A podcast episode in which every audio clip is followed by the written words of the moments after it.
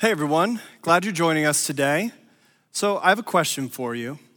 Have you ever been shopping with somebody who has no idea what they want? Even just asking it stresses me out a little bit because I have, and it can be frustrating. So, this person, they invite you shopping because they have some sort of a, a painting project, and you say yes because you might love picking out paint or you just have nothing better to do. You get to the store, and then you get to the paint section, and once you're there, one thing becomes really clear. This person has no idea what they want, but they definitely know one thing they know what they do not want. So you're there trying to be helpful, suggesting colors, and it's, oh, I don't like the finish on that one, or the eggshell isn't good, or that's too bright, that's too dull. No, not that. No, not that. And you're like, well, what do you want? You might even yell that at them or just try to escape out one of the back doors like I would. But it seems like there's something similar going on in the text of the commandments. So that's where we're at. We're on our way through the Ten Commandments in this series, and it's found in Exodus chapter 20. And you could get a similar impression from God that you do if you ever go paint shopping with someone who has no idea what they want. Seems like God's saying, don't do this, don't do that, that's not okay, I don't want you doing this. And even beyond the Ten Commandments, throughout the Bible, it just feels like it's a bunch of rules and don'ts. So it's really easy after reading the Ten Commandments to say, all right, well, I know what I shouldn't do. But in this series, we don't want to just leave it at that. I know I'm not content with knowing just what I shouldn't do. So just like paint shopping is easier when the person you're with knows what they want, a relationship with God is easier when you know what He wants. So, the question we need to ask when looking at the command is what is God calling us into? So, we're going to use that question as a backdrop as we dive into the command for this week. It's the eighth command. So, turn on, open up your Bibles, whatever you, whatever you need to do, and go to Exodus chapter 20, verse 15. If you've missed the series so far, I'll give you a little bit of a background. So, God has freed the Israelites from under slavery in Egypt, and He's given them a set of rules, a set of commands to live by. But these commands, they're more than just rules. They're similar to guardrails on a highway that are meant to protect you and guide you and keep you from putting your car into a ditch. Imagine driving on a highway that didn't have guardrails and it, there's a lot of bends and turns, and at any second you just go barreling off into the woods. But God doesn't want that kind of dangerous lifestyle for his children. So these commands, they give us guidance on how we're meant to interact with each other and how we're meant to interact with God. So we see God's heart in this text. You just need the right lens to see it through. Exodus 20, verse 15 the eighth command you shall not steal. And just keep in mind that we want to look at this command through the lens of what is God calling me, calling us into? Do not steal, it's not an earth shattering concept. You've probably been taught from a young age not to steal or take something that doesn't belong to you. But you may have been that kid who stole something small when you were a kid, maybe some candy from the register or a toy. And once you got found out, once you got caught, you were dragged back by your ear, forced to return it and apologize, and you were mortified into never stealing again. Or maybe you've actually stolen recently or steal regularly. Maybe you steal a little bit each year on your tax return, or maybe you take supplies from work that you shouldn't. But I probably don't need to stand here and give you all the ways that it's possible for you to steal because I think we all have an internal sense for this. So don't tune out because I think some of you might be saying, I don't steal, I've never stolen, I don't cheat, I don't even lie. I have people under my employment and I pay them all a, a fair wage. Whichever way you cut it, I, I don't steal. Let me tell you, there's something still for you here recognizing and protecting the idea of personal property is something cultures all around the world agree with. And depending on the country that you're in, the consequence for stealing could be anything from just a slap on the wrist to, in some places, you can still lose your hand. So we have this universal human ideal of personal property and rightful ownership. And it makes sense since we live in a material world. So, why does God care about this? God, who lives outside of the material world, he cares about rightful ownership of property. And it's because he cares about our relationships. He cares about our relationships with others and with him. So, let's unpack this a little bit. What's going on in God's heart and God's mind when he gives us this command? And let's back up and ask an important question What prompts us to steal? We're going to ask that because God's interested in attitudes, not just actions. What do I mean by that? God cares more about our motives and our attitudes, our, our heart towards things, not simply our, our strict obedience of his rules. So, Pastor Brad talked about this in a passage from Matthew a couple weeks ago, where Jesus explains that anger is the same as murder. Because God doesn't look at our behavior, He looks at what's going on in our hearts. Jesus says when we have anger towards someone, it's the same as murdering them in our hearts. So, in the same way, is there something going on in the act of stealing, something behind the scenes, inside? So, beyond the act of stealing, what's going on on a heart level? Is it fair to say that greed is often behind stealing? With stealing, you want something you don't have. You say, I want that shirt. I want that car. I want it. I don't have it, so I'm just going to take it. So, greed is the issue here. Greed's often the reason behind why people steal. So, I want you to turn to Ephesians 4 28 because it's actually it's in this passage that we see a broader picture of God's heart behind this command. Because just to satisfy the command by not stealing, it doesn't get to the root of the issue here. It doesn't get to the greed, the real enemy. And Paul, the author of Ephesians, he gets that. He recognizes it and he calls the church to something more in this text. Ephesians 4 28 says, Anyone who's been stealing must steal no longer, but must work, doing something useful with their own hands that they may have something to share with those in need. The beginning of this verse, it mirrors the command. Anyone who's been stealing, just imagine the type of destructive lifestyle where we walk around just taking absolutely everything that we want. I want that. I want that. Give me that. Think about how that could hurt people. And God, He doesn't want us hurting people. He doesn't want us to live a lifestyle like that, especially as His children. So, what does he want? So, we're going to go back to the middle part of that verse to find that answer. It says, Anyone who is stealing must steal no longer, but must work. And this is where I'm going to challenge your thinking just a little bit. In America, we work hard. It's something that is ingrained and built into our culture. I can almost imagine you sitting on your couch right now, nodding your head, because you had a long week at work. So we wake up and we work day in and day out. We put in the time, we put in the effort to achieve success or a certain lifestyle, a certain quality of life.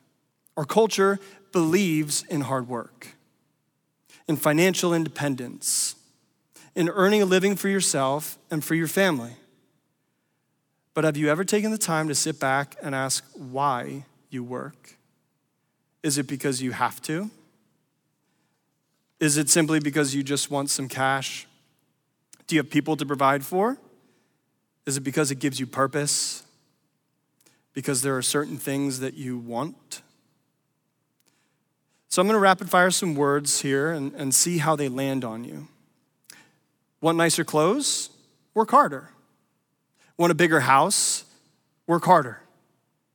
Want a faster car? Work harder want a raise or promotion, work harder. Hmm. Does that sound greedy to you? What if I just phrase it a little bit differently? I want nicer clothes. I want a faster car. I want a bigger house. I want, I want, I want. Our culture has this value, and it says that if we work, we can have anything that we want. But is this really why we work? Just to get stuff? Is that what Paul wants us to work? Just don't steal, work, and you're good. That's it. No, there's something more here because work is good. We're designed to work. And what Paul does is he challenges the reason why we work in the last words of Ephesians 4:28. It says, "Anyone who has been stealing must steal no longer but must work, doing something useful with their own hands." Okay, God doesn't want us to steal. He wants us to work. We covered that. But next comes the why. Why Paul says we are to work. So that they may have something to share with those in need. Paul's saying, don't steal, work hard with honesty and integrity so that you can have something to share with those in need. Paul's challenging the church in Ephesus, he's challenging us, the church today, to work hard so that you can share with those in need. That sounds crazy. Imagine you text a friend to hang out, and the string of texts goes something like this Hey, what do you have going on tonight? Oh, nothing. Sorry, I can't hang. I got to work. To reply, Oh, bummer. Maybe another time. They say, Yeah, got to make that cash so I can give to those in need. You'd be like, What? Nobody says that. They'd be like, Got to put food on the table, or my bills don't pay themselves but I have to work so I can give something to those in need. But that's what God wants from us. So God intends for us to labor well. In the beginning of the Bible, in Genesis, God, He creates the Garden of Eden, He creates Adam and Eve, and He places them in it. Before even the fall of man, before sin entered the world, God entrusts Adam and Eve with the garden to cultivate it, to tend to it, to watch over it, to work. So, even in a perfect world, there was work? Yeah. Because God created us in His image, and we're meant to work hard because of His hardworking nature. But beyond that, God intends for us to give. And we see this in the same story in Genesis as well, because that's what God did. He created earth, He worked, he created, he finished it. He looked back and he was pleased with it. And then he gave it to man. God worked to give. He created the world, he gave it to us. And as his image bearers, we're actually called to do the same thing. This is a pretty stark contrast between our American values and these biblical values spelled out by Paul in Ephesians. Paul's saying this if you steal, stop and start working. But work so you can give, not so you can have. When I asked the question, what is God calling us into? You might have thought it was an easy answer.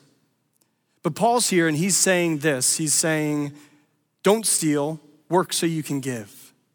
He didn't say, work so you can have what you want, and anything you have left over, you can give that away. No. Work so you can share with those in need. This is so countercultural.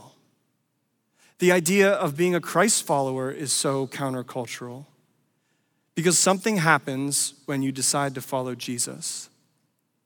A shift occurs, a heart change, a transformation. We see this in Romans 12, 1. And I'm just going to read it for you, so just make a note, check it out later. That's Romans 12, 1. It says, and so, dear brothers and sisters, I plead with you to give your bodies to God because of all he has done for you. Let them be a living and holy sacrifice, the kind he will find acceptable. This is truly the way to worship him. Now, listen to this next part. Don't copy the behavior and the customs of this world, but let God transform you into a new person by changing the way you think. Then you will learn to know God's will for you, which is good and pleasing and perfect. Paul says, Your life now belongs to God.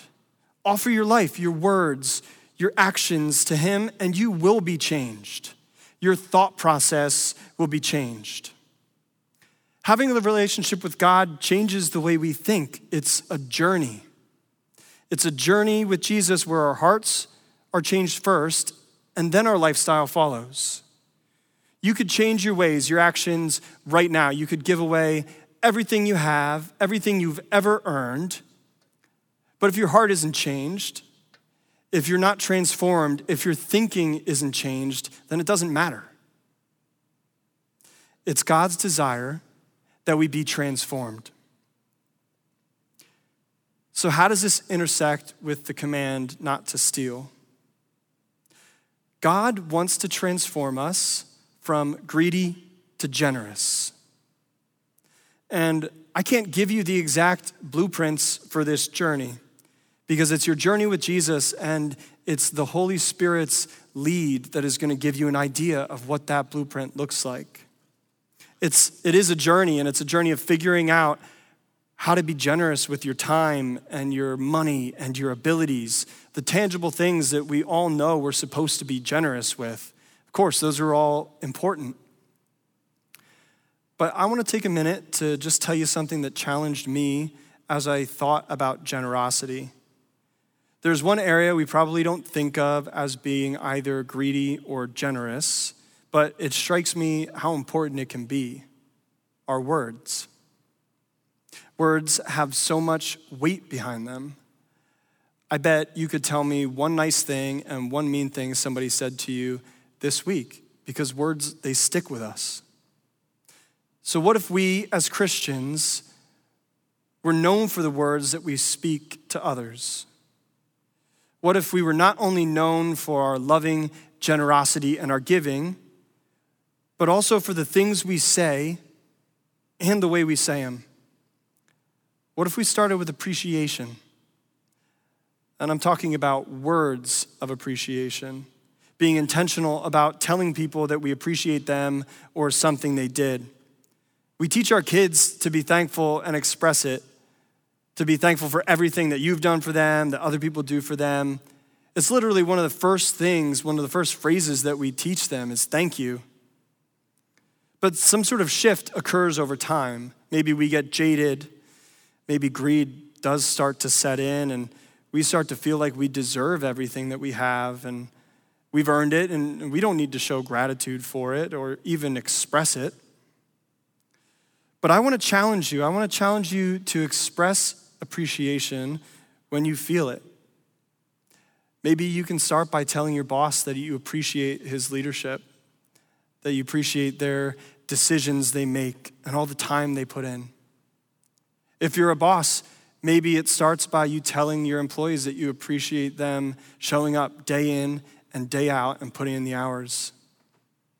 Maybe you just need to call up somebody in your family and tell them you appreciate everything that you've gotten from them, everything that they've done for you, that you just appreciate their love. I definitely I don't express appreciation enough. And I just wonder what it would look like if we did this differently. We could all be more intentional about expressing appreciation. So let's try it. Another way we can be generous is with affirmation. Fill in the blank here. You are. Did your mind go right to something negative? Because mine typically does. You're annoying. You're disappointing. You're stupid. What a powerful phrase. You are. So, what if we used it as a force for good? What if you deliberately told people in your life what you see in them, who they are to you? But not only that, but who God sees them as with those words, with the words of affirmation. I mean, how hard is it to tell somebody what they're good at? You're so creative. You have such an eye for design. I love what you do. You're such a hard worker. You're so driven. You have a goal in mind and you chase it. When's the last time someone spoke like that to you? Hopefully, not too long ago, but maybe. Let's change that. Let's be known for building others up with our words, for speaking truth and hope into people's lives, because that's what God does for us. And maybe you never thought about generosity this way until today, that you can be generous with your words. But something God put on my heart is how you can give life or you can take life away with your words through appreciation, through affirmation. Let's go back to what Paul said in Ephesians. It's, it's really radical. This idea of going to work, to earning a living, so that I can help others. I see this as this massive shift where God wants to transform us from being selfish to being servants. How many of us drag ourselves out of bed every morning just because we have to? Just because we have to go to work, because we have to pay our rent, we have to pay off our student loans, we have people to provide for. And of course, those things are true and they're important, but imagine getting up in the morning and driving to work thinking, what good can I do today because I work? What neighbor can I help because I choose to work? What person can I give a hand to because I work today? It's, it's revolutionary and it might sound a little bit idealistic, but that's the mindset that Paul is talking about. Here's who you were before you met Christ a thief. You stole maybe not money or things, but you stole joy and you stole life and you wasted opportunities to help people. But in Christ, your heart starts to soften. A change begins, and you start to have eyes for people in need. You start to feel sympathy toward them.